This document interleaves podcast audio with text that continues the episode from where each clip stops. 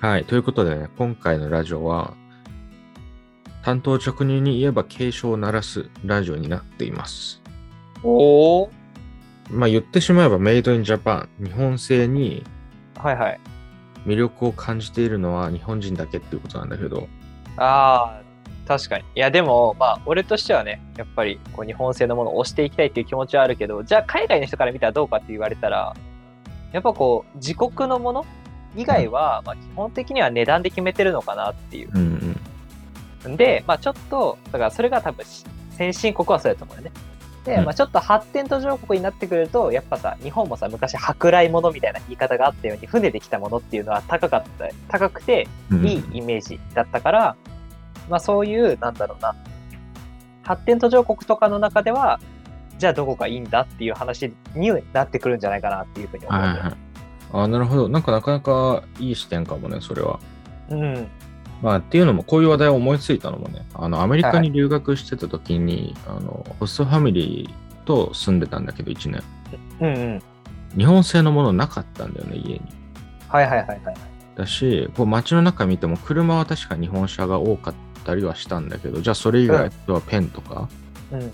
あの、外国の学生が使ってる文具とかは、日本の文具ってめちゃめちゃ質がいいんだけど、使ってないんだよね、みんな。いやーまあでも確かにでも輸入するほどこんな値段が張らないからね。そう。で、あの、それこそ炊飯器も、うんうん。日本の炊飯器じゃなかった。カリフォルニアってお米産地だから、はいはいはいいい炊飯器使うでもいいはずだけど、なんかはい。よくわかんない、べちゃべちゃ、いつもべちゃべちゃになる鍋で炊いてた。うん。え電気鍋みたいなので。ー、そうか炊飯器とかはねやっぱ日本こだわってるからね米の国だからぜひねもうちょっと輸出してほしいなとは思うけどね。でも炊飯器をだから爆買いする中国はいはいはい。とか、まあ、家電爆買い、トイレのあの便座爆買いとかっていう風になってたけど、はいはいはい。ここ最近、その爆買いする対象も変わってきて、うんうん。はいあの、まあ、日本の薬品はいはいはい。化粧品とかになってきたんだよね。だから家電って全く最近の人は魅力を感じてないんじゃないかなと思うんだよね。ああはいはいはい。っていうのももともと日本製って高いし、もちろん性能はいいんだけどさ、うんうん。ラオクがちょっとちょいちょい言ってたように全部乗せ的なところあるじゃん。あああるね。でいらない機能までついてたりとかうん。するし、あとは最近中国はね、あの安くてかついいものを作れるようになってきたっていう。ああそうねそれはすごい思う。それがなんかね、あのさっきの途上国だとうん日本のものが、あのいいみたいなはいはい。印象があるって言ってたのが、中国は自分たちでいいものを作れるようになったから、まあ、日本製の家電に魅力感じなくなってきたのかなと思って、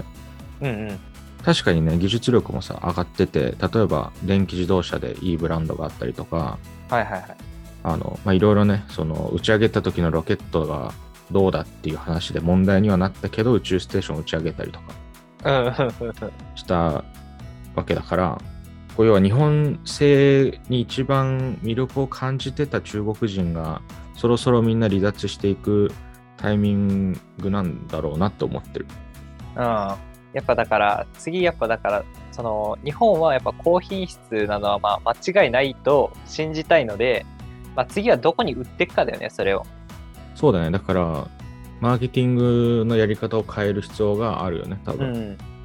でもさ俺思ったんだけど今コロナだからさその爆買いする人消えたけどさうん、今さもう恐ろしいぐらいの円安じゃんうん。いやこれさまた戻ってくんじゃないかなって思うんだよねいや、どうだろうね。家電の爆買いがさ、だってコロナ前からもうトレンドが収まってはいたから、いやいやほら例えばだけどさその、まあ、カメラとかね日本のカメラってめちゃめちゃよく有名なねニコンとかさ、キャノンとかあると思うんだけど、まあ、そういうのって海外で買ってもいいあの同じものだとは思うんだけどさ日本製というよりは日本の商品っていうのはまだね意外とこう日本の高いやつっていうのは日本で買った方が安くなるから売れてくんじゃないかなと思ったりするよねああ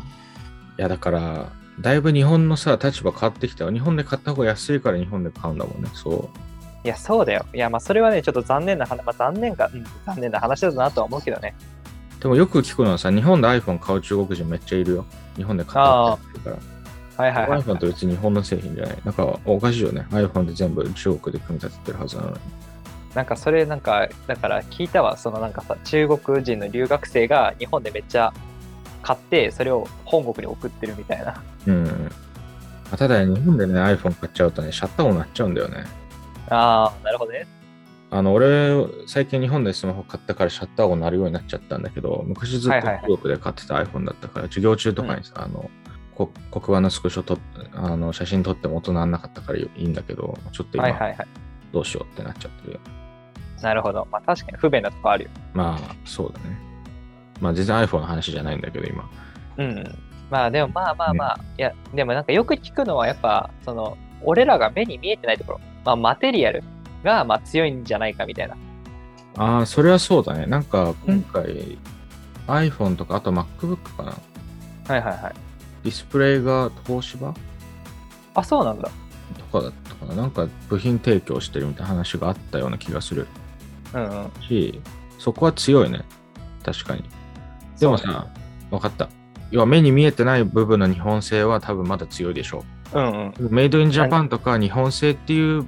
のをブランドとして売ってるときって、はいはい安心とセットで売られてること多くない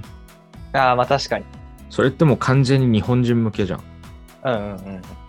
でなんかテレビ番組とかでもあの日本の技術を海外の技術者とか日本の製品を外国人に使わせて称賛する構成のテレビ番組ってあるじゃん今もやってる、はいはいはいはいはいはい俺ずっとそれに違和感があってうんうんいやもう当然日本の技術はすごいんだろうけどうんうん海外にすごい技術はないのかって言われればいやあるよねっていうのが俺の考え方で、なんかまるで日本の技術が唯一無二すごい的な番組があったりとか、はいはいはい。だからそれに惑わされてはいけないなっていうふうにめっちゃ思う。ああ、そうだね。いや、それは間違いないわ。だからメイドインジャパンが安心安全っていうのは確かにそうなのかもしれないけど、うんうん。それによって安心安全とかを感じてるのはって実は日本人だけかもしれないし、そうなっていく可能性があるよねっていう、特にさ、この、もしね、コロナがなければ、うんうん。あの中国人とか爆買い税の買い物の仕方の変遷とかもっとはっきり分かってたかもしれないのがこう2年間ぐらい途切れちゃったわけだから、そうだね。この2年間のその要は日本製メイドインジャパンの価値っていうのが変わった可能性があるからうんうん。なんかそこら辺こう慎重にやっていかないとあのメイドインジャパンブランドに頼りすぎるのも日本の産業にとって危ないんじゃないかっていうあの警鐘を鳴らしたっていうなるほど。感じなんだよね。なるほどね。まあ、そのうちさ、日本もさ、それこそ、まあ、円安になっていって、まあ、どんどんさ、こう、人件費も今安いっていう話題の日本ですから、うんなんかそのうちね、あの、世界の工場になる日がまた来るかもしれんね、日本が。いやまあ確かに。でも人がいないからいや、そうだね。どうなんだやばいじゃん。いやだから難しい話ではあるけどね。うん。まあ、どう生き残っていこうと、まあ、でも、炊飯器はやっぱ日本が一番美味しいと思うわ。そこだけは。いやー、中国だって米食べるからね。いやでもほら、日本人の舌に合う米の炊き方を知ってるからね、日本のメーカーは。まあ、だからそれがメイドインジャパンが日本人向けになっちゃってるっていう、ああ、そうね、海外の人にとっては魅力的じゃないっていうのを勘違いしてはいけないっていう。確かに。日本人が美味しいって思うもの、海外の人が美味しいって思うかどうかは別の話やから。だからこう、メイドインジャパンのね、ブランドを、まあ、うまく使っていかなきゃいけないと同時に過信してはいけないっていう。そうね。あのまあこれはね個人的な考えだからもしねこのメイドインジャパンとか日本製が強い分野について何か知識があったり専門的にそこを扱ってる人がいればあのいやいやまだ日本はこういうところではあの優位を保ってますよっていうのをぜひ教えていただければなと思うのであのツイッターの方で「ハッシュタグチキンアップル」もしくは Google フォームがありますのでそこにお便りを送っていただければなと思います。はいということでねあのこのしラジオの締めの告知的なやつも何回もやってきてめっちゃ流暢に言えるようになってきたよね。ああ、いや、本当成長したよ。はい。まあ、成長を感じたということで。あのはい僕はね、決して日本製が嫌いっていうわけではないので、そこだけはあの言っておきたいなと思います。 はい。ということで、あのチキンアップルの沼とチキンアップルの村岡でした。あありがとうございました。りがとうございました。